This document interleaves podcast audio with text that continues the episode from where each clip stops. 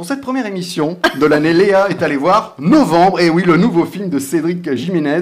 C'est sur les attentats du treize novembre deux mille quinze, c'est bien ça? Oui, c'est ça. Alors pourquoi ça s'appelle Novembre et pas euh, treize novembre par exemple? Bah parce qu'en fait c'est un raccourci de dire que c'est sur les attentats, c'est sur la traque des terroristes, c'est du point de vue de la police et non des victimes ou des, ou des terroristes. On balaye les quatre jours d'après, ceux où certains cherchent encore leurs proches, ceux où, où d'autres font leur deuil, ces quatre jours où on soigne les blessures physiques des victimes et les blessures psychiques de la France.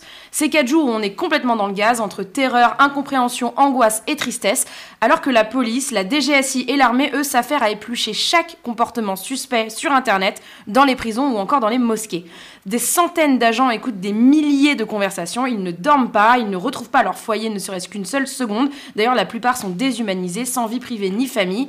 Pendant ces quatre jours, ils ne respirent pas et nous non plus. Donc on ne voit pas du tout les attentats, euh, c'est important de le préciser si, pour le public un peu sensible. Ouais, alors non, on ne voit pas du tout les attentats parce mmh. que c'est pas le sujet. Alors je pense que clairement ce sera dans d'autres films, mais ici il n'y a pas de reconstitution.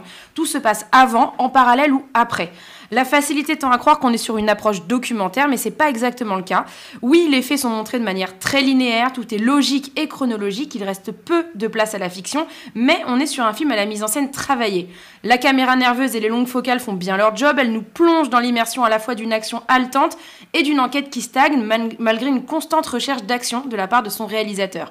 Il utilise tous les artifices possibles, caméra embarquée, images d'archives, vidéosurveillance, tout ça, ça a son charme, même si ça vient un peu parasitaire un dernier acte qui aurait pu être très efficace sans tous ces effets inutiles. Bon, c'est mon avis et c'est pas suffisant pour passer à côté de Novembre, parce que je pense qu'après des films comme Athéna de Romain Gavras, il n'est pas inutile d'équilibrer un petit peu la balance sur le pouvoir exécutif. Donc tu conseilles ce film? Oui, bien sûr, il cristallise la France à un instant T, il fera probablement office de mémoire pour ceux qui ont tendance à oublier trop facilement l'histoire, il a des, des qualités photographiques et un traitement façon œil du cyclone qui va permettre une belle exportation à l'international dont on n'est pas peu fier, et surtout c'est un bon film, pas un grand film, mais un bon film de chasse à l'homme, sans temps mort et au plus proche des faits, même si j'aurais aimé un petit peu de révisionnisme à la Tarantino et qu'il bute pas le chien.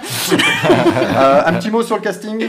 Oui, évidemment, il est exceptionnel. Alors on peut citer des grands noms comme Jean Dujardin, bien sûr, Sandrine Kiberlain, Anaïs de Moustier et Jérémy Régnier. Alors je suis embêtée par le manque de diversité dans tel casting, je veux dire si c'est pas Dujardin, c'est Gilles Lelouch.